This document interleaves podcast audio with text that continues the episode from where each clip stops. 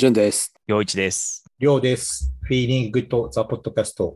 今日は久しぶりに3人集まっての、えー新曲会ということで、5月、6月に出た曲の中から3人で選んでみました。はい。はい。えー今日ちょっと私久しぶりなので、あの4曲選ばせてもらって、ゆうちくんが2曲で、じゅんくんが1曲っていう構成の計8、計7曲でいきたいと思います。えっと、僕が最初3曲紹介するんですが、えっと、最初は豆腐ビーツ、ドレイク、イルフワギャングの3曲連続で紹介して、あと最後にあの、坂本慎太郎の曲と、あと、Spotify とかにないんで、曲は流せないですけど、山下達郎の新婦の話もちょっと最後にしたいなと思っておりますので、よろしくお願いしますと。はい。では、はい、今日の1曲目は、豆腐ビーツの、えー最新アルバム、リフレクションの中の1曲のピークタイムという曲でした。これは、えー今年出たアルバムで、とっても気に入って、ちょっと上期ベスト5には自分は入るかなくらい好きなアルバムなんだけど、えー、そんなに、えーうんそうなんだねう。ん今日選んでるアルバムはね、かなり上期にベスト10には入るアルバムだけを持ってきました。つうことで。おおじゃあ、5、6月が当たり月っていう感じなの。うん、まあ、そうかな。てか、うん。これ、この辺をよく聞いてるかなって感じだね。うんなるほど、なるほど。うん。で、えーっと、ちなみに、豆腐ビーツって聞いたことああった？二人とも。名前だけしか聞いたことなかった。同じく、名前だけだね。名前だけ。うん。洋一くんとか、あの、アフターシックスジャンクションにちょいちょい出てるから知ってはいるんじゃない？違うのかな？えっとね、いや、しょうと出てることは知ってるけど、うんその、ポッドキャストで聞いてるから、そのライブに出てきてるところってカットされちゃうんだよね。あだから聞いカットされるねたことはない。そうあそうそうなんだ。うん。著作権の問題かな。うん。アフターシックスジャンクションね、そのライブがある時間帯は、ポッドキャストではね、切られるっていうか配信されてないから、うんそうそう。ラジコ、ラジコだったら聞けるんじゃないかな。ラジコだと CM 入っちゃったらなかなかたるいんだよね。まあまあまあ、早送りはできるけどね。うん。うん。じゃあちょっとご紹介を。えーっと、1990年生まれの神戸出身のトラックメーカーで、まあ、かなり幅くけど、かなり若いうちから、あの、頭角を現してて、最年少で医師の卓球のやってた、あの、ワイヤーっていうレイブに、えっと、出演したりとかっていうので、まあ、ダンスミュージック系の、あの、シーンの中で、えっと、すごい活躍してる、えートラックメーカーでございますということでね。あの、個人的には、あの、3、4万前のアルバムからかなりヘビーに聴いてて、で、コロナがあって、ちょっと間が空いたアルバムで、今年出たやつは、すごい力作でございます。今何枚出してる人なの？何枚かな？ちょっとし調べていいですか？うん。1、2、3、4、5、6、7、8、9枚目くらいかな。多いんですよ。多作なんですよ、なんで。うんうんで、えっと、その、一つ前がランっていうアルバムで、それが2018年なんで、これだけ空いたのは違うな。あ、でもこれ E- EP が2020年に出てるから、それ7曲入りなんで、あの、うんまあ、2、3ミニアルバムっぽい感じの。うんミニアルバムっぽい感じなんで、ガツって出たのは本当4年ぶりみたいなうん。感じだから、間が結構空きましたよといううん。ところで、で、やっぱコロナで、あの、ちょっと制作が、あの、止まったというか、ゆっくりになったみたいなのは、よく言ってたの中で、じっくり作ったアルバムだそうです。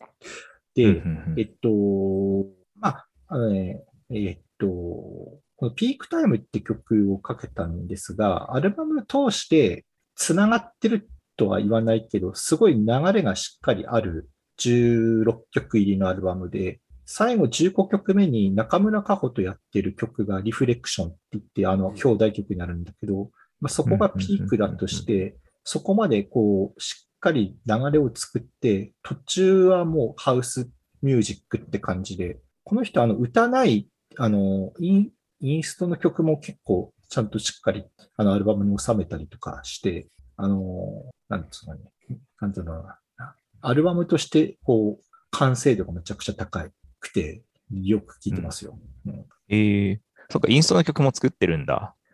うん。本人曰く、声っていうか歌は楽器の一つだと思ってるから、トラック作って声があるかどうか、いるかどうかは後付けで考えてるらしいです。へえうん。この今の聞いて、今のかけてくれた曲もさ、声は入ってるけど、うんなんかほぼ電子音みたいな感じだけど、この声っていうのは本人の声なの？本人の声ですね。はい本人の声なんだ。はいじゃあすごいエフェクターをうんかけ、エフェクトかけて、こういう感じの声になってんだね。ただ、トータルでこういう、トータルっていうか全体的にあの、ハウスミュージックのそのボイスサンプルみたいなところに、をちょっとよりもうちょっとこうメロディーとか歌詞とかしっかりつけ、つけるけど、あの歌みたいな感じの曲ももちろん数曲はあるけど、あの、うんこういうこう、あの、あくまで音として声を使ってるっていうような曲が多くて、うんうん。そこのセンスがめちゃくちゃいいトラックメーカーでございますと。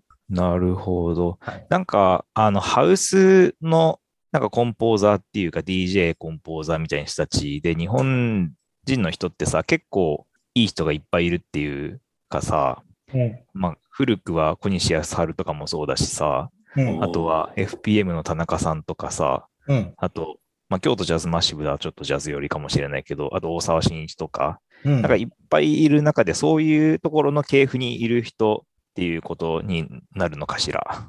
えっとね、系譜的には、そこの、あの、今話したような日本のハウスシーンのクラブ界隈のあうん。のトラックメーカーの系譜とはちょっと違って、うん。もともとあの、えっと、ネットレーベルから出てきき始めてる人人なので、あの、えっと、クラブシーンからバーンってこう DJ として出てきてるっていうよりは、初音ミク的なあっちの方から来てる人。初音ミクまでは言わないんだけど、うん。マルチネっとね、まうん。マルチネレコードっていうレッドレーベルが2010年くらいにガッて出てきて、あの、西方とか、その辺が、あの、えっと、一緒にややってたりとか、あと知らないかもしれないんだけど、岡田だっていう DJ がいて、そのうん DJ とかも、あの、インターネット配信で DJ 主義でバーってバズって、あの、あの、盛り上がったりとかっていうような、んんんそういうシーンの人じゃ人なんだけど、まあ今はもうその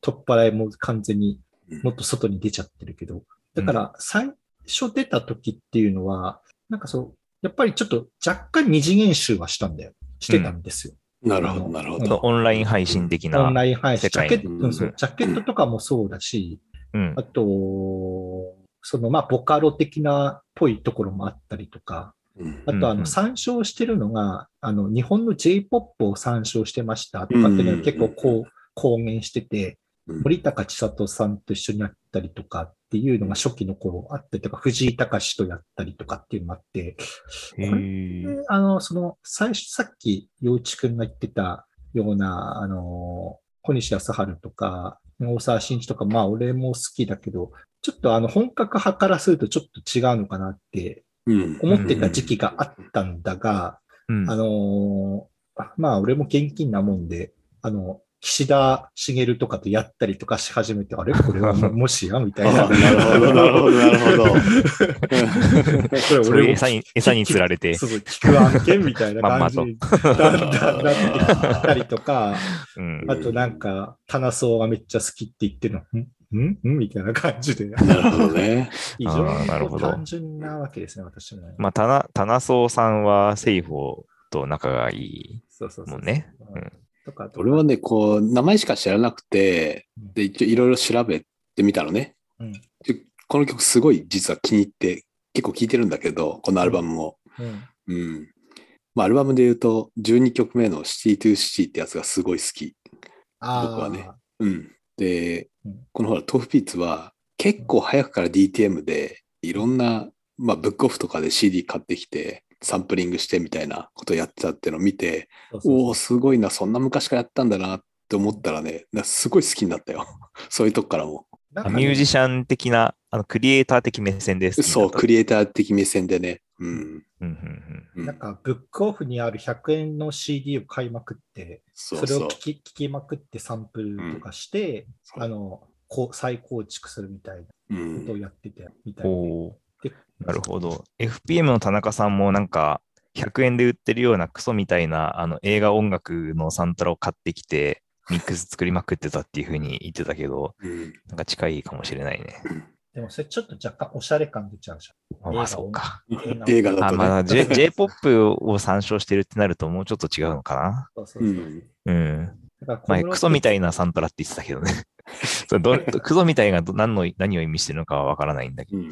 うん。B 級映画とか、まあまあそうだね。いこと言ってるのかもしれない。うんそうかな。うん。まあ100円で売られてるぐらいだからね。うん。っていうところで、あの、すげえ、ここ数枚は日々ロテで聴いてます。ファンタジークラブっていうアルバム、すごい、あの、うんうん聴いてほしいんで、なるほど。なんか、ジュン君はこのアルバムを通して聞いたって言ってたけど、俺はちょっとこの紹介してくれた曲だけしか聞いてなくて、なんかすごい平熱感がある曲だなと思ったんだけど、基本こう、なんかローな感じなの？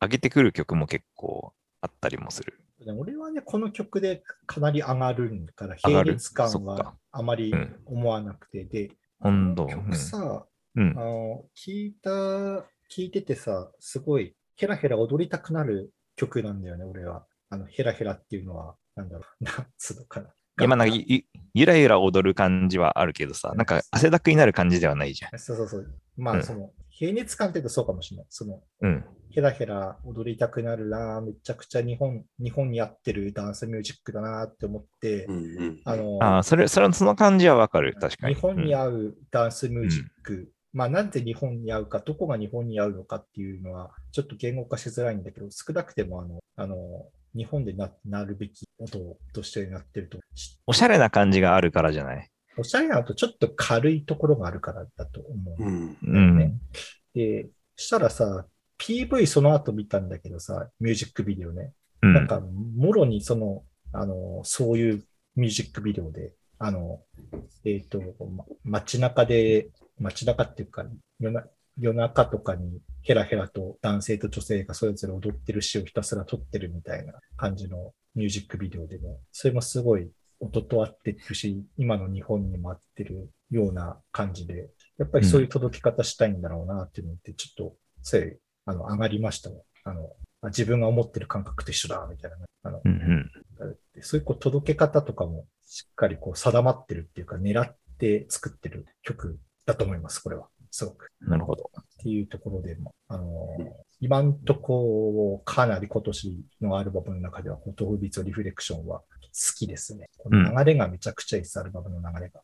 中村佳穂が多分一番有名な、こう、曲にはなっていくんだけど、そこに行くまでの、こう、えー持ってき方がね、かなりいいですね。うんうん。ぜひぜひ、うん。こう、おすすめということで、今日は1曲目にかけてみました。M、MV ってこの川沿いとかで踊ってるそうそうそうそれそれそれそれそれ。うんうんうん、それめちゃくちゃ今じゃんと思ったんだよ。全然誰もいいないところで踊ってるね。そう外にようやく出歩けて、ヘッドホン聞きながらヘラヘラしてえなって感じ、感じが出てていいと思うんですよう。んまあ、ヘッドホンで爆音で聴いてればね、どこでもクラブみたいな、そんなノリでやってるのかな。フジロックのレッドマーキーの夜に出ないかなってちょっと、ちょっと思ってたんだけど、どうんめちゃくちゃ合うんだろうなと思ったけど、ちょっとブッキングはされなかったみたいな、うん。そのうち見れる日が来るでしょうということで。うんえっ、と、今日1曲目に大好きな豆腐ビーツのピークタイムをかけさせていただきましたということで、え1曲目はこれくらいにさせてくださいと。はい。えい。はい。じゃあ、1曲目は、えっ、と、つ、2曲目は続いての僕で、えっ、と、ドレイクのアルバムが今年また出まして、Honestly Nevermind ってアルバムが出ました。そっから、えっ、と、敵出合グリーンという曲を聴いてください。ドレイクのニューアルバム、Honestly Nevermind から Take Go Green という曲でした。はい。はい。洋一くんは聞きましたか？このアルバムは。いやー、すごいいいよね。うんドレイクのアルバムの中で一番いいかも。一番聞きやすいって意味では。いや、ドレイク自体嫌いじゃない。てか、なんか好きなアーティストだけど、うんなんか、すごい意外な、こういうアルバム作るんだって思ったし、あの、好きな感じです。OK です。あの、これ、ひ比較的賛否両論らしいっす。へそうなんだ。世界的には。まああの、そうだろうね。うん。うん。で、ちょっとあの、うーん、と、まあ、ハウスアルバムになってるんだよね、このアルバムそうだね。で、えっと、ブラックコーフィーっていう南アフリカのハウストラックメーカーがいるんだけど、その人ね、モアライフっていう3つ前かな ?3 つ前のアルバムで1曲参加してるんですよ。うん。ブレイクのアルバムの中にね。えーっと、その曲がね、俺死ぬほど好きで、あの、うんそればっかり聴いてたっていう時期があるくらい好きだったので、またそのブラックコーヒーっていう人がね、あの、3曲参加してるらしくて、ただ今日かけてる曲は、あの、ブラックコーヒーが、あの、えーっと、トラック作ってるみたいだけど、うん。Get It Together っていうのがその More Life に入ってる、えーとうん曲で、ジョルザー・スミスとドレイクとブラック・コーフィーの3人がクレジットされてるんですが、あの、この More Life って2017年のアルバムも、あの、うん3曲目のパッションフルーツっていう曲がまずめちゃくちゃ再生回数多くてあって、うん。そ、そこのの曲でまずはかっこいいなって思って、その2曲後に Get It Together って出てるんだけど、Get It Together っていうのはそのハウスビートが前の曲から徐々にこう、あの、四つ打ちが入ってって、ドンって始まる曲で、うわ、かっけえって言って、ずっと聴いてた時期があってですね。うんこの曲、このアルバムってアルバムじゃなくてミックステープとして出たやつだよね、確かそうに。そうそうそう。まあ、ミックステープとして出ましたね。はい。うん。だからちょっとまあ、俺は違いがあんまりようわからんので、アルバムとして。よくわかんない。何、アルバムじゃんと思って聞いてたけど。ううんん。うん。そっか、この、この Get It Together か。確かにブラックコーヒーってクレジットされてるね。うんジョルジャ・スミスと一緒のやつね。そうそうんん。うんうん。でちょっと、ブラックコーヒーの話をちょっとだけさせてほしいんだけど、ちょっと真面目に俺が DJ やってた時が、む若い時にありまして、その時、どっちかというとハウス調の曲をかけてた中で、いや、ブラックコーヒーの曲はね、外れる曲がなくてね、あの、すごいトラックメーカーなわけですね。わけだったんですよ。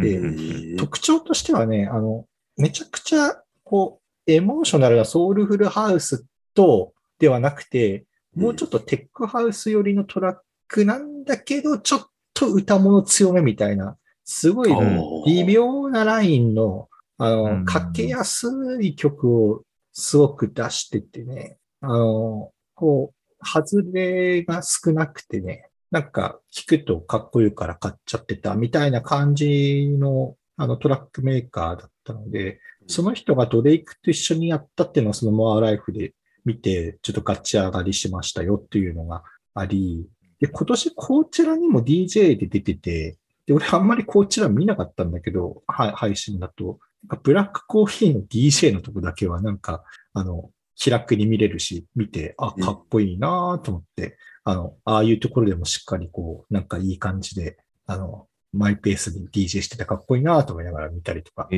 ー、味噌ビレタは、うん夜、うん夜じゃない、昼やってたね。昼やってた昼やって、これ多うん分何部、何かで見てたんだけど、うんちょっと全部は全然見なかったんだけど、あの、こちらは、ブラックコーヒーだけ、あの、気楽に見てたっていう感じだから、好きなんですよね、基本的に。うんだから、今のはめちゃくちゃ好きですよ、と。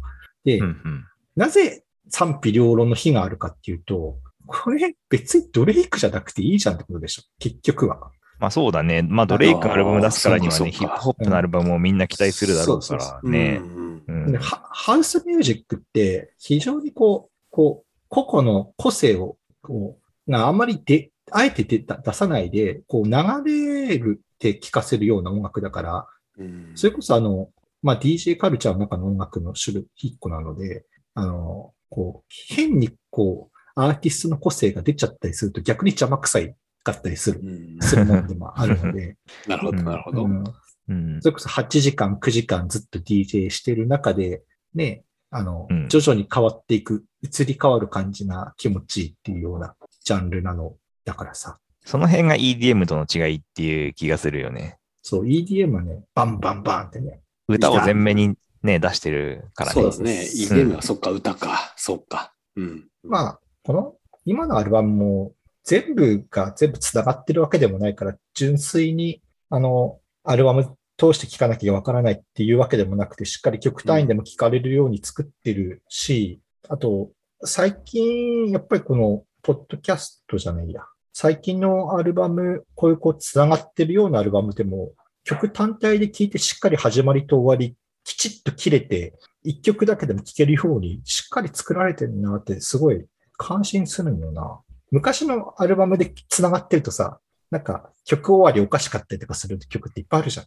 うん。なんか次の曲の頭が入ってきたりとかっていうのがあるんだけど、まあ、ミックスされてるってこと？ミックスされてなくても、まあミックスされてるっていうか、うん、そうだね。うん、あの、なんか、前の曲のエンうん、エンドが入ってきちゃってたりとか。かぶってね。かぶっちゃってるみたいなのが多いけど、今今のは、今の人たちってしっかり曲でも切れてもちゃんと聴けるように繋がってても、いいとこで切ってるのが、や、あの、気使ってやってると思うすごく。だから、あの、このアルバムも曲単体でも聴けると思いますよ。だから、あの、好きなんですけど、その、そのドレイクがあくまでハウストラックの中の一つの、あの、ボイスサンプル、もしくは、ちょっとしたあのメロディー歌う人的な扱いになってるじゃねえかっていう、あの、批判はあるかもしれない。もしかしたら。批判ね。批判つうか、うん、ファン、ファンのね、意見って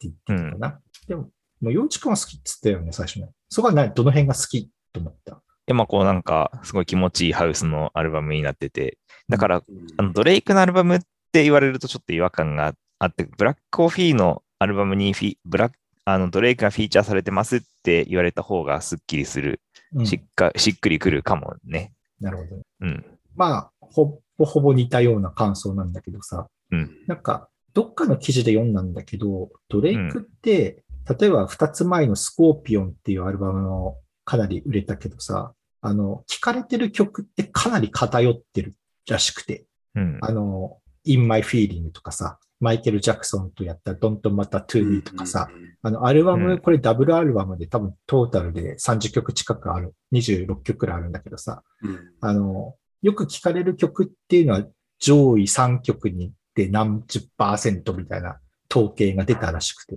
だから、あの、作ったところで聴かれる曲ってある程度偏っちゃうっていうのは今の、あの、えー、今のサブスクリプションのあの聞かれ方だと、まあ、いいも悪いもそうなのかなと思うんだけど、こうやってアルバムの流れでね、あの、えっ、ー、と、構成されると、アルバムを通して聴きたくなるから、確かに今、再生回数見てもね、突出して多いのないんですよ。この今のアルバムって。今、 Spoti、Spotify 見てある、わかるんだけど、これは、これ、それが狙いなんじゃないかなとちょっと思ってんだよね。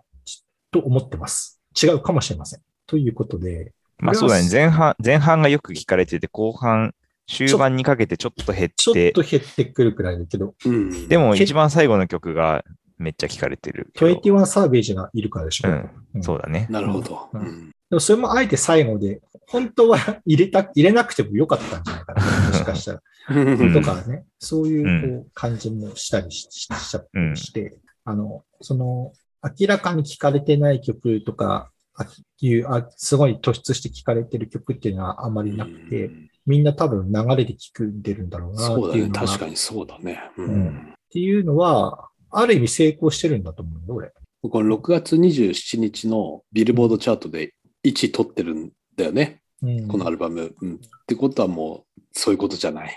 それが全てを、うん、物語ってるのかなって今日思ってたんだよね。うん、まあ、人気者ですから、チャートアクションはいいと思うけど、ね、ちょっとアプローチをちょっと変えてきたんじゃないかろうかと思って、あの、聞いた瞬間、私はこれは好きだなと思って聞いておりますというところで、ちょっとここ最近昔のアルバムそう言われればどうなんだろうって何枚か聞き直してるんだけど、あ、やっぱり違う、雰囲気違うし、前のもいいけど、今のアルバムはその、さっと、まあ、アルバム通して聞くのには非常に聞きやすくていいアルバムで、っぱり DJ 的な、ミックス CD 的なあの雰囲気があるアルバムで、個人的にはそういうのすごい好きなんで、ドレイクも今んとこ今年の10本指には今と入ってきておりますね、私は。いや、でもこのアルバム、俺も好き、好きですよ。お気に入りですね。よかったです。うん気持ちいい。非常に気持ちいいです。これはね、ドライブとかね、最高ですよ。まず。最高だね。うん。まあ、それがそのドライブで最高だよっていう曲じゃない、もうちょいこう、ね、ガツッとしたやつが欲されてるアルバム、アーティストでもあるので、ああ、まあ確かにね。そうだね。クラブユースのね。うん。クラウドもしくはこうなんか、エポックメイキング的、メイキング的なと思いますよ。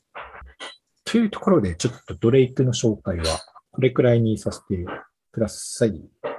じゃあ、次の曲いきます。えっ、と、3曲目は、ギルフア・ギャング、ガーマっていうアルバムがつい最近出まして、その中からドラッグという曲を聴いてください。ギルフア・ギャングのドラッグって曲、えー最近出たガーマっていうアルバムの中の一曲でした。いい。えーまあ、ヒップホップですね。日本のヒップホップユニット。えっ、と、男性と女性二人のラッパーで、えっ、と、リュウゴ石田っていう方と、ネネっていう方、あとトラックメーカーでオートマティックっていう方で構成されている、えーヒップホップユニットでして、2016年にデビューで、えーと、よく聞いてます。この人も、実は。あの、ファーストアルバムがマーズ・アイス・ハウスっていうアルバムで2017年に出てるんだけどね、なんかね、これ出た時めちゃくちゃ聴いてたんですよね。よくわかんないんだけど。うんうんで、はい。で、アルバムマーさズアイアイスハウス2っていうのはリミックスなの？いや、これはこれでセカンドアルバムだあ、これは、あ、うんなるほど。うんなるほど、なるほど。で、えっとね、そうまあちょっと A ウィッチつながりで言うと、今年の武道館にも100円で出てましたね、ネさんは。はい。お。あの、エイウィッチの曲に、あの、入ってる曲があって、ラップしてる曲があって、まあ、仲はいいんでしょうっていうところで、あの、まあ、あの、ヒップホップ界隈は横のつながりは結構強いので、まあう、んあれ、あれかなと思うんだけど、まあ、ちょっとその話すると、ブレるので、ちょっとこれくらいにしといて、でね、えーっと、このアルバムもね、ガガンはめちゃくちゃ良くて、いや、来たねー、みたいな感じでよく聞いてるんですよ。で、これは、二人はどうなんだろうね。どうやって聞こえるか、ちょっと感想聞いていいですかね。あのね、全く聞いたことなくって、今回初めて、名前も初めて聞いたし、曲も初めて聞いたんだよね。で、うん結構面白くて、この紹介してくれた曲は、最初聞いてね、なんかひ、ビースティーボーイズっぽいなと思って、ああ、なるほど。お、いいんじゃない？と思って、結構、うんあのーアルバムは聴いてみようかなと思って聞いてみたら、他の曲はあんまりビースティーっぽさはなく、結構バリエーションに富んだ、バラエ、バラエティに富んだうん。感じだね。面白い、面白いなと思ったよ。遊園地みたい。ジュン君はなんか感想あります？ね、単純にかっこいいなと思ってね、うんあれ、この人たち何だ、何の人たちだろうって思って、うんすぐウィキに飛んだね。一気に飛ぶでと場合、今俺が読んでるページに行くんだよ。そうそうう。んで、それを読んでねう、めちゃくちゃかっこいいじゃん、こいつと思ってねうん、ファンになったよ。まあね、まあ、生い立ち系の話は全くしません。あの、まはいあの、ウィキ読んでくださいということで。うんそうだねはい。うんうんえっと、一言もしません。でう、んえっと、このね、ファーストアルバムをなぜ聴いてくれたかっていうとね、トラックメーカーがオートマティックっていう方がやってるんですけど、うんあのね、ジングル、ラジオのジングルのようにね、Automatic、Automatic っていうね、あの、声がね、こう、ところかしこにずっと、あの、時々差し込まれるで、なんかね、それでね、なんか、統一感がまずトラックにあって、で、基本的にね、作り方がね、多分これもね、やっぱハウスっぽいところがね、ベースにあるんですよね。このオートマティックって人はおそらく。だから、あの、なんかサンプリングとか、あの、ブレイクビーツとかっていう、その、うんうんあのーヒップホップの、こう、王道の曲の作り方じゃないと思うんだよね。ラまあ、もう一回言うけど、四つ打ちとか、ハウスとか、テクノとか、電子音楽系の音作りが多い、多くて、まあ、それが好みに合ってたっていうのがまずあるんですね。まずね。それでまず、すごい聞いてて、で、ラッパーの二人がなかなかやんちゃな感じなんですよ、めちゃくちゃ。うんうー ん。ファーストアルバムに一曲だけ言うと、ファッキングカーっていう曲があって、う ん多分一番がくらいによく聞かれてるんだけど、うんこれもなかなかね、もし、かなり、かなり、まあ、いタイトル通りのリリックなわけで、あのうんうん。その、なんつうのかな、ギャップがね、すごい良くてね、よく聞いてたんだよね。っていうのが、ちょっと、まあ、もともとだから好きですよって話でして、で、このドラッグって曲は、まあ、さっきビースティーボーイズっぽいっていう話を陽一くんがしてくれたけど、この曲はトラックがちょっと、あの、ギター色があるから、まあ、そういうふうに聞こえたと思うし、ちょっとあの、選、どの曲選ぼうかなって思った時に、いいなと思ったのは、かっこいい聞こえるだろうな、一曲だけ選ぶとって思った時、この中3曲目のドラッグが一番そう思ったから、これにしたし、あとリリックがなかなかね、こう、あの、ドラッグのことばっかり歌ってごめんみたいなリリックでね、なかなかあの、面白いなと思って。そうだよね。うんうんあの、選びましたよっていうところですね、この人は。で、あとあの、とスーパーカーの中村浩二と、こう、がプロデュースしてる曲もあるらしいし、スーパーカーを、えーっと、カバーしてます。夢際ラストボーイとストロボライツっていうのをね、シングルでカバーしてたりしてね。なんかあの、え、ララップカバーになってるってこと？なんかふわっとしたカバーですね。なん、なんだふわっと。う ん一応持ってる。うん7インチカットされたんで、7インチ買ったんだけどね。うんうんうんうんあの、まあ、おうん、いい曲だけど、まあ、まあ、原曲の方がさすがにやっぱりいいはいいんだけど、でも、あの、あ、本当だ。夢ギアラストボーイとストロボライツと両方ともそう、両方セットになってんだね。うん、これ A 面、B 面で7インチでカットされてるのは、なんか買ったなうん。とか、とか、あの、そういう、その、スーパーカー参照もされてるんで、そういう意味で言うと、結構、こう、間口が広いと思う。ものすごく。あの、うんというところで、もし聞いたことない、お二人はなかったそうなんで、ちょうど紹介に良かったと思うのと、あと、まあ、あれだよね、全体的に少し、えっと、謎めいたリリックと、ちょっと聞きづらいライミングをするのはわざとだと思うんだけど、その辺、その辺がちょっと、なんつうのかな、ちょっと、こう、えっ、と、ミステリアスさを醸し出してて、その辺もかっこいいなと思ったりとかさ、しますようんうんう、ん結構。はい。うんうんということで、あの、ゆるふわギャングは、これもアルバム19曲あるんだけどさ、すごいいいんですよ、これも。流れが良くてね、うんめちゃくちゃ好きっすっていうところで、ご紹介をさせていただきました。はい、はいありがとうございます。はい。ということで、今日は最初3曲、えーっと、 tofubeats、ドレイク、ゆるふわギャング、最近好きな、まあ、アルバム単位で好きですね。それも。っていうところで紹介したので、続いて、陽一くんのパートに移りますが、はい。じゃあ早速聞いてもらおうと思いますが、ホールジーの So Good どうぞこちらです。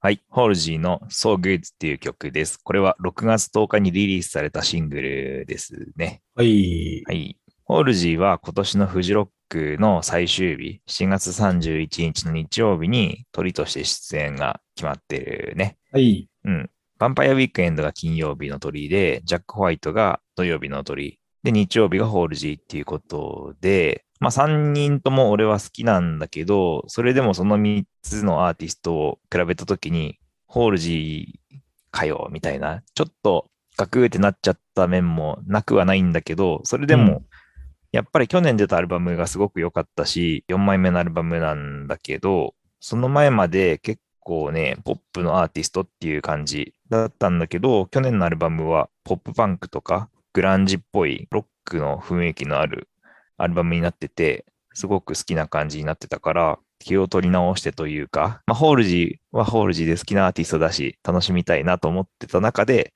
シングルが出てきたから今日紹介してみましたっていうところだね。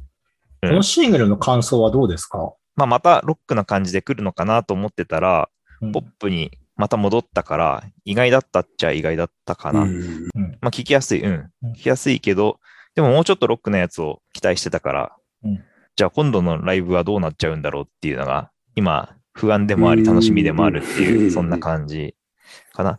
去年の夏にアルバムっていうのが出たんだけどね。はいはい。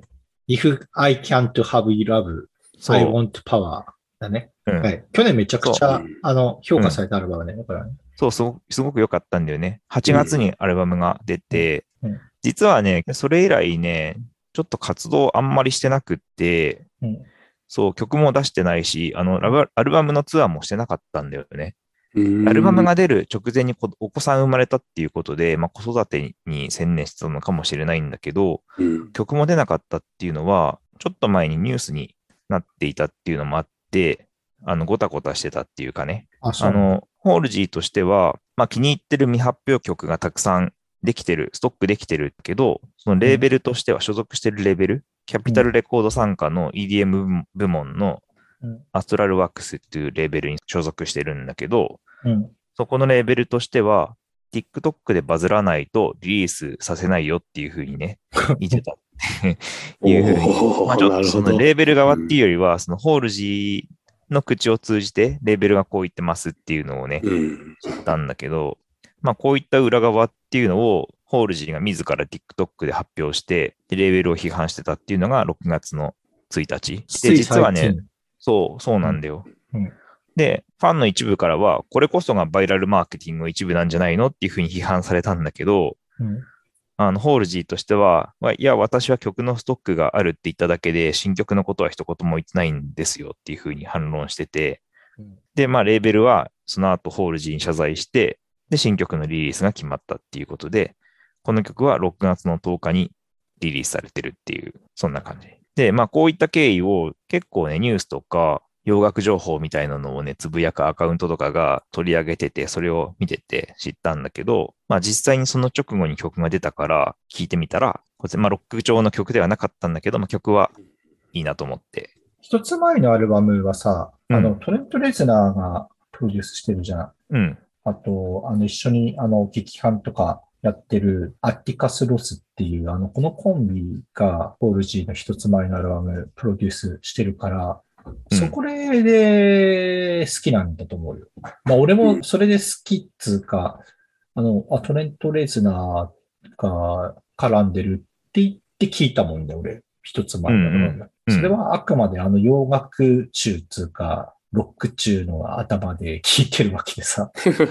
正直、ね、正直言うとさ。それがまた元に戻ったとしても、ポップはポップでそういうアーティストだと思うので、まあ、俺はいいつか、スッと入ってきたけど、正直あの、個人的には、一個前のアルバムで初めてちゃんと聞いた。だからそのトレント・レズナーつながりで聞いた、うんうん。そうだね。そういうファンもね、多いとは思うよ。うん。うん、俺は、まあ、デビューから聞いてはいって、いいアーティストだなと思ってたけど、やっぱり去年のアルバム聞いて、すごく好きになったから、だから、りょうくんのそのホールジーに対する感覚と近いんじゃないかなとは思うかな。いや、でも、あれ？ね、うん、デビューから聞いてるんだったら、しっかり楽しんだ方がいいんじゃないですか、うん、本当に。まあまあ、そうだね。うんうん。一応紹介しとくと、この人アメリカのシンガーソングライターの人で、まあジャンルはエレクトロポップとかシンセポップとか、オルタナティブポップとか言われているんだけど、本名はアシュリー・ニコレット・フランジーネっていう人、27歳の人で、で、このアシュリーっていうののアナグラム、アルファベットを並び替えると、ホールジーになるっていうことで、芸名ホールジーっていうことなんだって。で、まあ、2014年に19歳でデビューして、2015年のファーストアルバムがいきなりビルボード2位で100万枚売れてプラチナディスクを獲得。で、2015年にジャスティン・ビーバーと The Feeling っていう曲を一緒にやって、あとは2016年にチェインスモーカーズの Closerにフィーチャリングされて、これで人気を確実にしたっていう、結構フィーチャリングいろんな人にされてて、ポストマローンとやったりとか、ブリング・ミザ・ホライズンとも一緒にやってるし、2019年には BTS にもフィーチャリングされてるんだね。これ、Boy with Love っていう曲なんだけど。アラニス・モリセットとかっても一緒にやってて。うん。まあ、4枚アルバムをリリースしてるんだけど、今回のシングルは、その去年の8月のアルバム以来の曲っていう感じだね。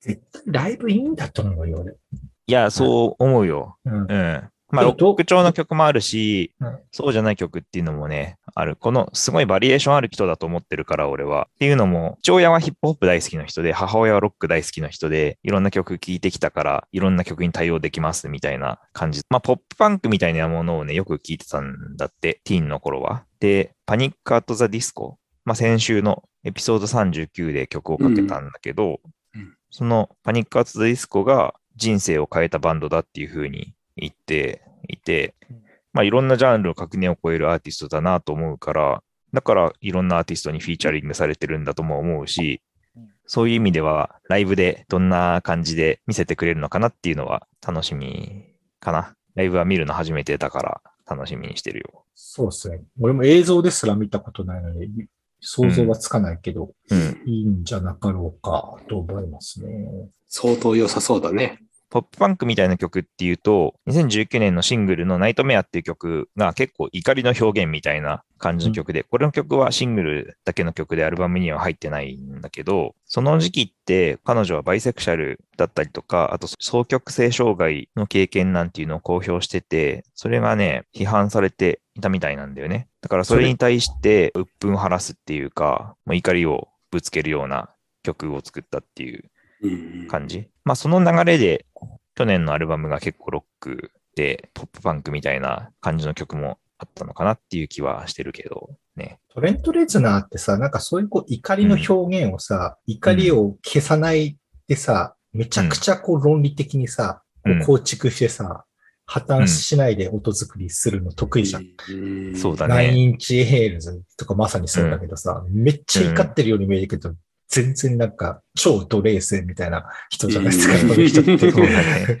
まあ、本当天才だと思うんだけどさ、あの人。だからそういうのはうまいよね。だからそういう感じがあったからさ、一つの前のアルバムさ、好き、好きだったんだけどさ、でも、決してあの、昔からすごい聴いてるファンとかではないから、これくらいしか言うことは私はないんだけど、なんかそう、日本であんまりこう、海外に比べると人気は少し下がるようなアーティストがフジロックの取りに来て、めっちゃやばいみたいなことって、あまたあるからさ、うん、あの、グリーンステージの鳥ってさ。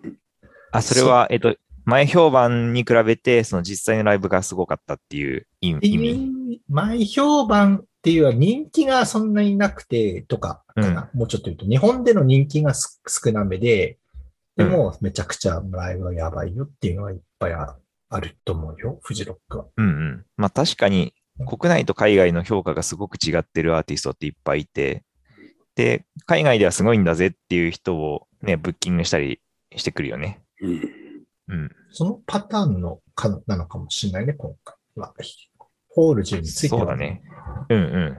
あとは、ホールジーのファン層って海外だとかなり若い印象があって、ホールジー27歳だけど、それよりさらに若い10代とか20代の子たちがほとんどなんじゃないかなって思ってるんだけど、日本だとどうなんだろうね。まあ、フジロックに行く人たちって、ちょっと俺10年ぶりだからわかんないけど、今年齢層どうなってるの？上がってますよ。完全に上がってる？上がってるよ。しょうがないよ。うん、俺俺がまだ行ってるからだよ。まあ、10代、20代で行ってたからさ、その頃とは違うのか。まあ、あの頃も30代、40代の人はもちろんいたとは思うけど、うん、うん、ちょっと年齢層が全体的に上がっているかね。去年は日本人しかいなかったからかもしれないけど、うん、下がった感は俺は感じたし、うん、その前にちょっとケンドリック・ラマー見た時も、ちょっと違うなと思ったな、さすがに。うんうん、あの、まあ、あれは多分アーティストの色だと思う,、思うんだけど、うん、若い人多くなったなって、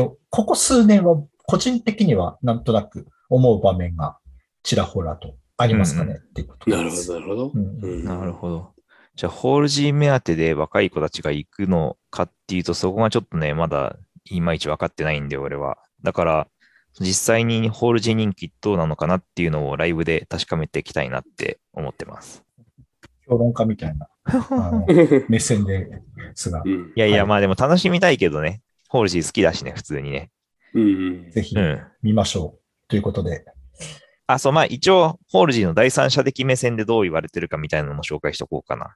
はい。なんかね、えっと、ローリングストーン氏に書いてあったんだけど、ビヨンセとかアリアナ・グランデよりも癖が強くって、で、ラナデル・レイとかロードよりも荒い、で、板挟みのポジションにあるロックセンスを携えたポップスターだ、みたいな、そんな言い方されて褒めてるんですか？けなしてるんですか？一応褒めてる。あ、褒めてる褒めてるの？褒めてるの？うん。なんか、なんちゃそうだね。ラナデル・レイとか思い浮かんじゃうよね、どうしてもね。ビヨンセとかあんまり俺は思い浮かばなかったけどね。うん。まあ、なんか言いたいことはわかる。じゃあわかうん。まあ、ラナデレイは結構カメレオンっぽいから、ホールジーもそういう色があるかもね。ぜひ楽しみにしましょう。ということで、楽しみにしましょう。はい。はい。じゃあ、次の曲お願いします。はい。次はフランスからフェニックスのアルファズールっていう曲をかけます。どうぞ。はい。今聴いてもらったのはフェニックスのアルファズールっていう曲です。ほい。これはフェニックスの6月2日リリースのシングルだね。2年ぶりにリリースされた曲っていうことなんだけど、ほい。ちょっとね、フェニックスのことは追い続けてなくって、これちょっとフェニックスの説明した方がいいかも。そうだね。うん。まあ、フェニックスはフランス・パリ近くのベルサイユで結成したバンドっていうことで、4人組のバンド、ボーカル、ベース、ギター、ギターの4人。ほい。ボーカルのトーマスとベースのデック、それからギターのクリスチャンのこの3人が幼馴染で、そこに別のバンド、ダーリンっていうバンド出身のうんギタリストのローランっていう人がうん。と一緒になって、で、1997年からキャリアをスタートしたっていう人たちだね。ほいフ。ァーストアルバムが2000年に出ているっていう。ほい。えっとね、このローランが所属前にしていたダーリンっていうバンドは、これね、ギ・マニュエルとトーマ・バンガルテルが所属してたバンドっていうことで、この二人はね、後にダフトパンクを結成してるんだよね。そうでございますね。はい。うん。で、そこから抜けてきたローランが、この幼馴染3人と一緒になってバンドを作りましたっていうことでやっておりますと。はいはい。はい。だからさ、結局さ、フレンチポップみたいなところでさ、うん。2000年ちょい前からその頃にさ、ダフトパンクとさ、並び表されてたよね。そうだね。な。なんとなく。ちょっとあの、うんジャンルは少し違うけどさ、うん。フランスの、こう、いい音音楽作ってる人たちみたいなね、のの、そうだね。その当時っていうと、あとはエールとかね。エーアーエールだ、うん、うん。いましたね。タヒ。チエイティとかね。そうね。その辺かな？うんっていう感じがしてるかな。だから俺、いや、久しぶりにフェニックスって名前聞いたわ、と思うん。いましたよ。今回のうん。選曲をもらった時は。はい。うん。俺もね、あの、すごい久しぶりに聞いて、いつから聞いてなかったんだろうなと思ってちょっと調べてみたんだよ。自分の iTunes にいつの曲入ってるかなと思って調べてみたら、2009年の4枚目のアルバムが入ってて、それ以来全く聞いてなかったから、もう10年以上聞いてなくて、すっごい久しぶりに聞いたよ。ウルフギャング・アマデウス・フェニックスってやつですかね。うんうん。そうそうそう2009。年、あの、うん。ピンク色のやつ。これなんか今復活するんかね？ん？復活するっていうか活動を止めてたわけじゃないのか。この T アーモっていう2017年のアルバムも俺聞いてたよ。あ、本当俺は。これね、聞いてなくって、そうなんだよ。2009年のアルバムはグラミー賞も取ってるんだけど、それ以来、まあシングルは出してたのかな、まあちょこちょこ活動してたんだけど、アルバムっていう形では2013年に1枚出て、2017年に1枚出てだったんだけどね、それ以来うん。はあんまりやってなかったのかな。2017年の後の活動っていうと、まあ2020年に1枚シングルが出てるだけなんだけど、この曲はね、ソフィア・コッポラ監督のオン・ザ・ロックスっていう映画があるんだけど、そのサントラの曲だから、もう本当に、なんていうの、まあサントラの曲だよ。だから、あの、ああ、そういうこと単発曲ってことだよね。そう、単発曲で、まあ、このね、アルバムを見据えて作りましたみたいな曲でもないし、そこで一発で終わっちゃってるしさ。だから、久しぶりにこう、シングルが出て、で、今、7枚目のアルバムを5年ぶりに仕上げてる作業中っていうことなんで、なるほどね。うん。なんかそのポップな感じなバンドだと思ってたし、あとはあの、ちょっとエレクトロポップみたいな感じだと思ってたんだけど、本人たち曰く、新しいアルバムはヘビーメタルとか、カントリーとか、なんかバラエティに富んだやつになりそうだっていうふうに言ってて、あ、そうなんだ。うん、ヘビーメタルっていうのは全然想像つかないけどね。まあちょっと久しぶりに楽しみに待ってみようかなって思ってます。一貫しておしゃれだよね。おしゃれだね。うん。うん、だから、あの、聞いていただいてる人は、ちょっとおしゃれな、あの、音楽聴きたいなと思った時に、フェニックスの過去作含めて聞いてみると、あの、うんおしゃれっすよって感じだよね。一言で言うと。うん。うんただまあおしゃれはおしゃれなんだけど、まあ洗練されてるかもしれないけど、うんすごい最先端かっていうと、ちょっと懐かしい雰囲気っていうか、ううね。ん、があるところがね、とっつきやすいっていう感じもね、するかな。そうだよね。うん。で、新しいこの曲も結構スカスカなところが、うん、あの、なんかお茶目、チャームポイントっていうか、そんな感じもするけど。いい意味で、こう、力が抜けてますね。うん、この曲も、ね、そうだね、うん、そうそう、そう思う。うん。ダフトパンクとかガチガチで来るじゃん。そうなんだよ。有無を言わさず、なんか、うん、誰にも文句忘れんすくらいの、あの、コンセプト含めてさ、す、べ、てほぼほぼ完璧主義者的なところできるけど、フェニックスはもうちょっとなんか聞きやすいよ、うん、気軽に。そうだね。特にダフトパンクのキャリア中盤頃の大人塊がバンバン攻めてくるみたいな時と比べると結構差があるかな。差はあるね。うん。うん、まあ、両方ともおしゃれだけど、うん、方向性は違うよね。なるほどね。うん。確かにそうかもしれん。出は一緒だけど、うん、その、見せ方っていうか、その、こう、構築的に見せるダフトパンクと、あくまで素の姿で出すフェニックスとっていう、その差はすごくあると思いますよ。はい。そうだね。で、今の曲も、うん、めちゃくちゃいいっつうか、まあ、聞きやすくて BGM にいいよねっていう感想にどうしてもなっちゃうけど、それが逆にいいんだと思う。そうだね。かな。うん、うんまあ、BGM 的に聞くからこそ、早くアルバム出てもらいたいなっていう気がしてるけど、ね。ちなみに最近、あの、Apple Music 契約してるんだけど、ラジオもあって、Apple Music で、全ローってわかるっていう、あの、DJ が、クラブ DJ じゃなくて、ラジオ DJ。ラジオ DJ が有名な人がいて、その人の番組をちょろちょろって、英語わからないなりに聞くんだけど、フェニックス出てたよ、うん、って感じで、あの、うんうんうん、あなんか来そうな雰囲気がありましたね。そういう意味で言うと。まあ、活動再開してっていうのかな。フェスにも出るみたいだし、日本には来ないけど。あ、そうなんだ、うん。うん。そういうところもね、はい。うん。活動活発化してくれたら面白いかもね。するんじゃないですか？多分ね、うん。そうだね。フランスのバンドって、うん、さあ、日本にあんまり入ってきてないよね。さっき出た、さっき出た名前の人ぐらいしかさ、あんまりいないかなと思ってて、あとは M83 とか、うん、ジプシーキングスとか、あとエレクトロだけどジャスティスとか。ジャスティスってフランスの人なの？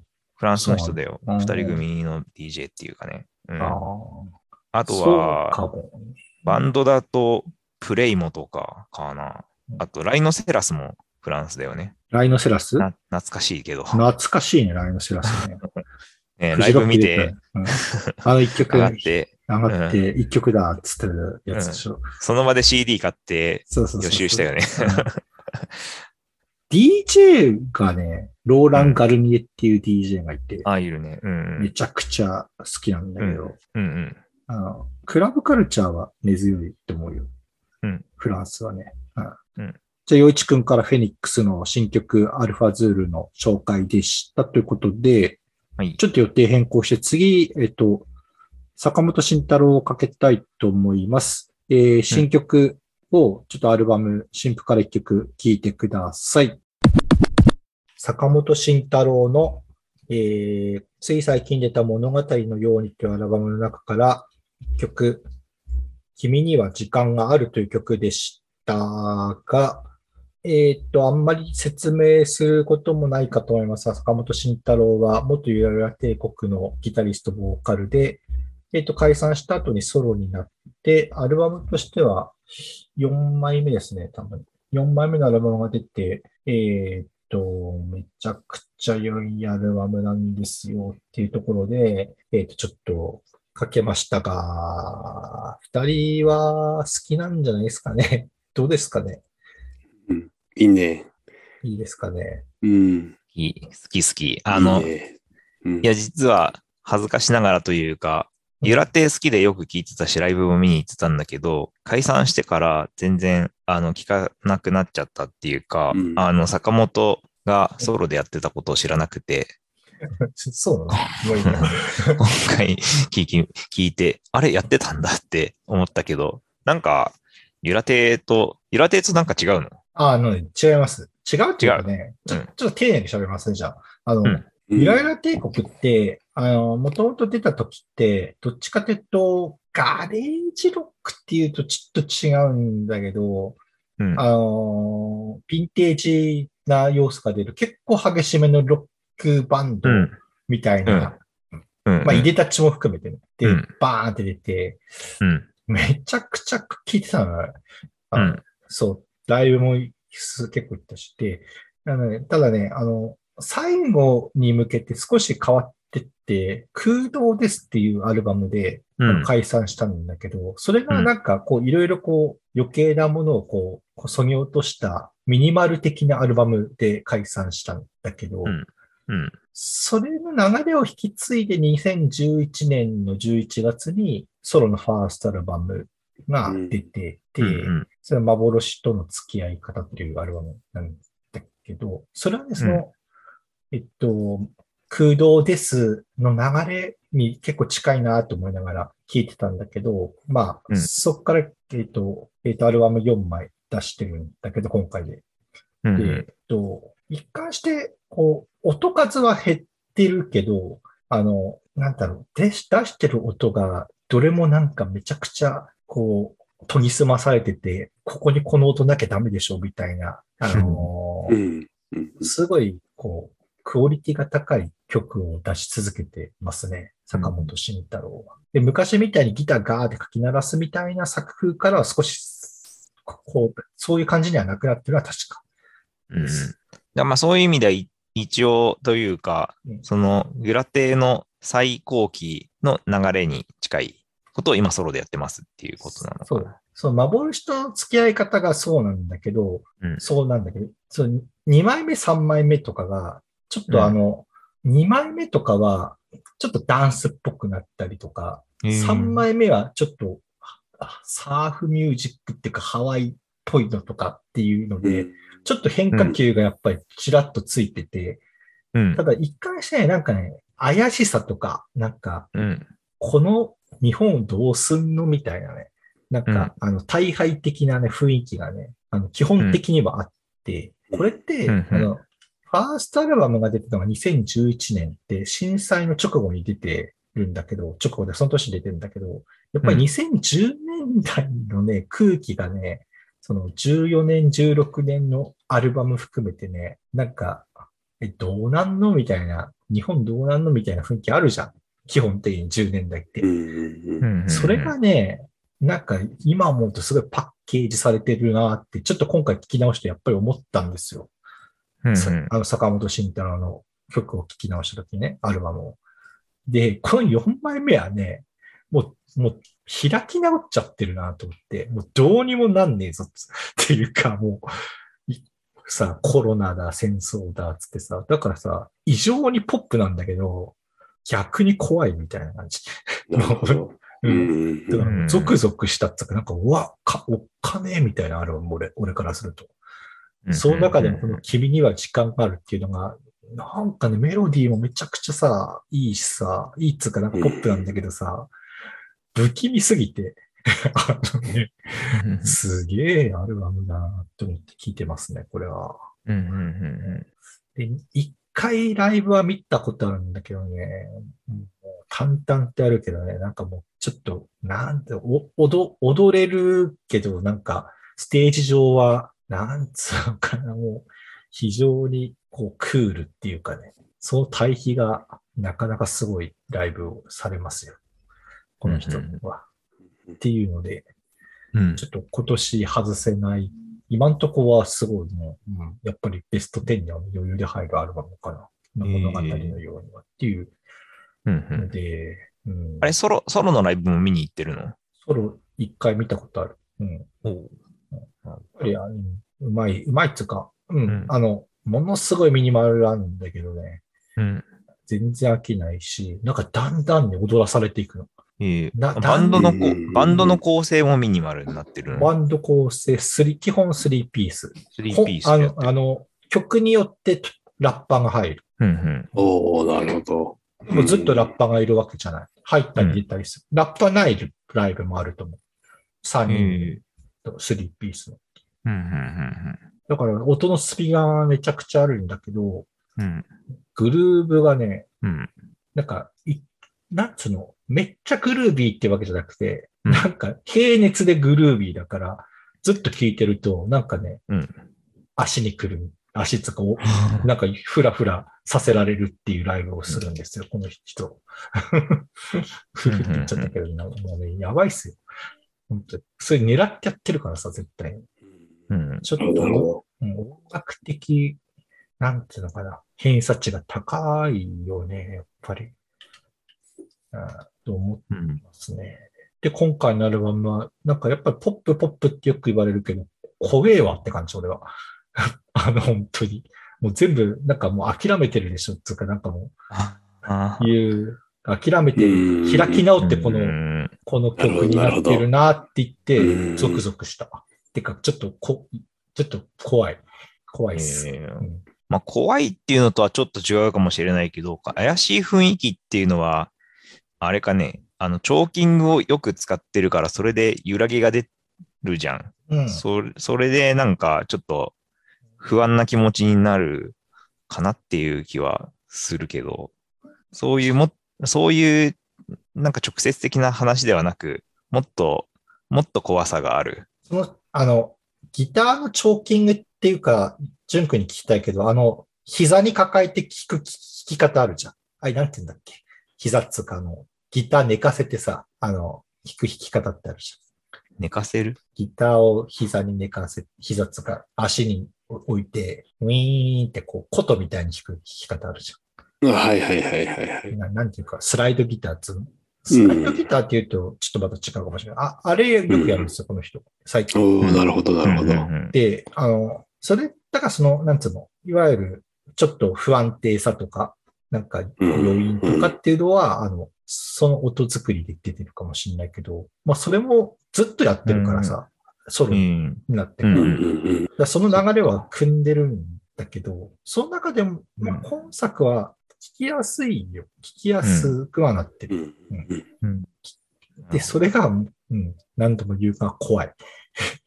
不気味って感じ。なるほど。聞いてて、あの、うん、すごいアルバムだと思って聞いておりますっていうのが、一応言いたかったことかな。ちょっとあの、なんで、えっと、うん。ぜひぜひ、ぜひぜひというか、このポッドキャスト聞いてる方も、まあ聞いてる人多いと思うんだけど、あの、そういう観点に聞いてみると、あなんか怖いっていうのはよくわかるかもっていうのは、もしかしたらそう感じる人もいるかもしれない。ということで、ちょっと紹介してみましたというところでした。あと、4枚目から遡って聞いてったらいい？ファーストから聞くといいと思うな。ファーストから聞いた方がいい。うん、まあ、空洞ですの続きだからっていうのがわかるのかな。じゃあ、それで聞いてみようかな。じゃあ、ちょっと時間を取り戻して、そうだね。うん。うん、1枚目からね。うん。うん。すっぽり抜けてたから。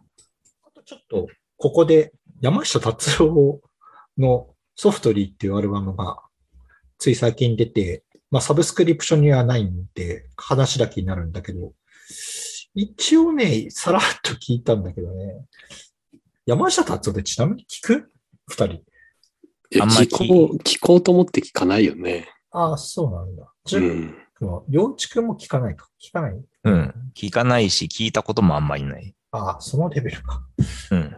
とね、じゃあ、さらっと言うと、基本的にさ、まあ。探し物は何ですかの人？違います。それ井上陽水。それ井上陽水。あ あ、その、そういうレベルです。そういうあのクリスマスイブの人です。うん、クリスマスキャロル？違います。クリスマスイブの人です。なんか、なんかすいません。あの、うん。あれですね。あの、いわゆるシティポップの元祖という言い方は多分相当間違ってるんだけど、あの、うん。まあまあそういう言い方をあえて分かりやすくするとそうなんだけど、うんうん、なんかそう言われてはいるものの、ちゃんと聞いてないや。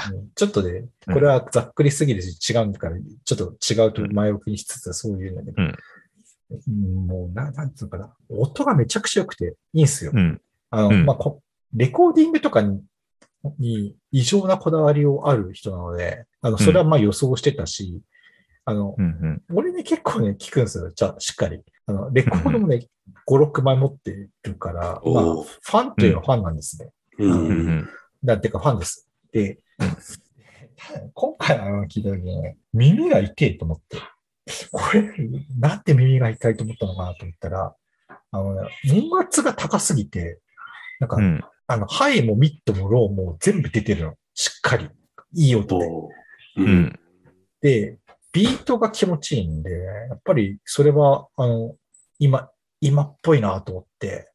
でも、うんそれと同じレベルで、達郎さんの声が、めちゃくちゃ倍音があるね、響く声です。歌うまいからさ。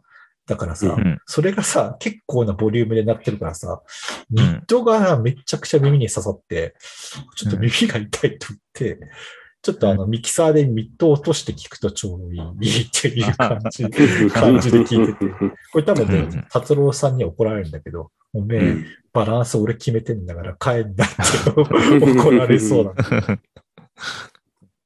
個人的にはそう、そうやって聞聞きました。なるほうん。っていうので、あの、ちょっと、サブスクリプションは公開したいって明言してるので、買わなきゃ聞けないんですが、あの、まあ、ぜひぜひ、あの、聞くべきアルバムの一つかなと思うので、ちょっと一言紹介させていただきましたというところで、今日は、あの、あとエンディングで終わりにしたいと思いますが、ジュン君の紹介曲で終わりにしたいと思います。どうぞ。はい。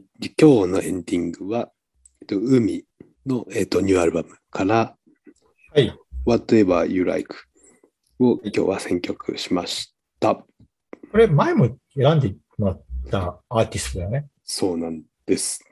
エピソード23でうん紹介させてもらってるます。一緒ね。その人のなんかアルバムが出たよみたいな感じなのかな？その通りです。どうですか？ううんうんんまあ、前回もね、こう、ヒーリングネオソウルっていうふうに本人が言ってるよっていう感じで紹介はしたんですけど、まあちょっとね、気持ちいい感じの、うん。うん、ソウルミュージックというか、ポップミュージックってとこで、うん。もう構えずに聴ける感じがすごい気に入ってるよ。アルバム全体こんな感じなのか基本的にはこういう感じ。うん、なこういうのとさ、ジュン君好きな激しいのって、聞き分けてる感じ？そそうだね。あの、洋一くんとのエピソードでもよく話すんだけども、うんあの、こういうの聞いてるときはもうこういうのしか聞かないみたいな。そう。で、どっかでこう激しいスイッチが入ってそっちに偏るみたいな、そういう感じだよ。なるほどね。うん。真ん中はあんまり聞かないんだから、そういう真ん中ってどういう、どういう感じ？なんつうのかな。ポップ、普通のポップみたいなやつってあんま聞かない。チャートインするようなチャーってこと？トに。するようなやつ。ああ、聞かないね。ちなみに、この、あ海は何で知ったって言ってたっけ、前。なんか、何かで当たったって言ってたっけ海はね、こう、なんか R&B ををすごい、まあもともと好きではあったんだけど、最近の R&B シーンをちょっと掘りたくて、掘ってたら当たったっていう、そんな感じだよ。そういうことね。うん。Spotify でピックアップされてたんだっけ？えっ、とね、日本人の、うん。そんこれ23の時は言ってないんだけど、えっとね、アイミーっていうシンガーがいるんだけど、その人がね、あの、ピックアップしてて、あれは日本、時日本人のこと、うん日本人のねええシンガーがね。エイミーエイミーのこと？エイミー、エイミーか。あれ、長野の人だよね。え、そうなの？そうですよ。エイミーって AIME の人でしょ？そうそう、その人、うん。その人。うん。あれ、長野の方です。今回かけようと思って、あの、やめたんだけど、うん。あの、そうだったんだ。そうそうそうんそう、エイミーもねう、すごいお気に入りでね、よく聞いてはいるんだけどね。ああ、そういうことね。そうそうそううんうんうんうん。で、彼女がね、あの、ちょっとプッシュしててね、そこで知ったアーティストだよ。ああはいはいうん。長野、長野の星2です。常田大輝と一緒で。2ね。うん2うん長野結構いるよ。アーティスト。いるんだよ。いるのよ。いるの本当にねすごい。いるんだよね。うんうんなるほどね。そうですね。まあ、ちょっとね、この声がいいっていうのとね、特にこの曲はね、こう、揺れてるギターから始まるんだけど、そのこう、ふわふわ感がね、すごい好きでね、この曲はよく聴いてます。なるほど。うん。アルバムとして聴いてる感じ？もちろんそういう感じ確かにね。デビューアルバムもしかして。違うな。うん2021年に一枚出てる。あそう。デビューではない。うん。はいはい。じゃあ、じゃあ今日は海のえっ、と、曲でエンディングということで終わりにしたいと思います。ということで、今日ちょっと新曲会ということで、久しぶりに私も、あの、新しい曲紹介させていただきましたが、今日40回目ということで、えっと、来週は小室哲也会の後編をちょっと配信させてもらいたいと思います。まあ、その後はまあ、いろいろと、あの、いつも通りやっていきたいと思うので、えっと、ちょっと、えー、最近、Apple Podcast の音楽カテゴリーで200位以内になんかピロッと入ったりとか、ちょっと、えっ、ー、と、大変ありがたいことで視聴している方も増えてらっしゃるので、あの、本当にどうもありがとうございます。この調子でちょっと、えー、3人で、3人というか3人交代交代で続けていきたいと思いますので、今後ともよろしくお願いいたします。というところで。お願いします。お願いします。はい、今日はあの、配信曲会ということで、えっ、ー、と、7曲かけさせていただきました。じゃあ、これで終わります。りょうでした。じゅんでした。よいちでした。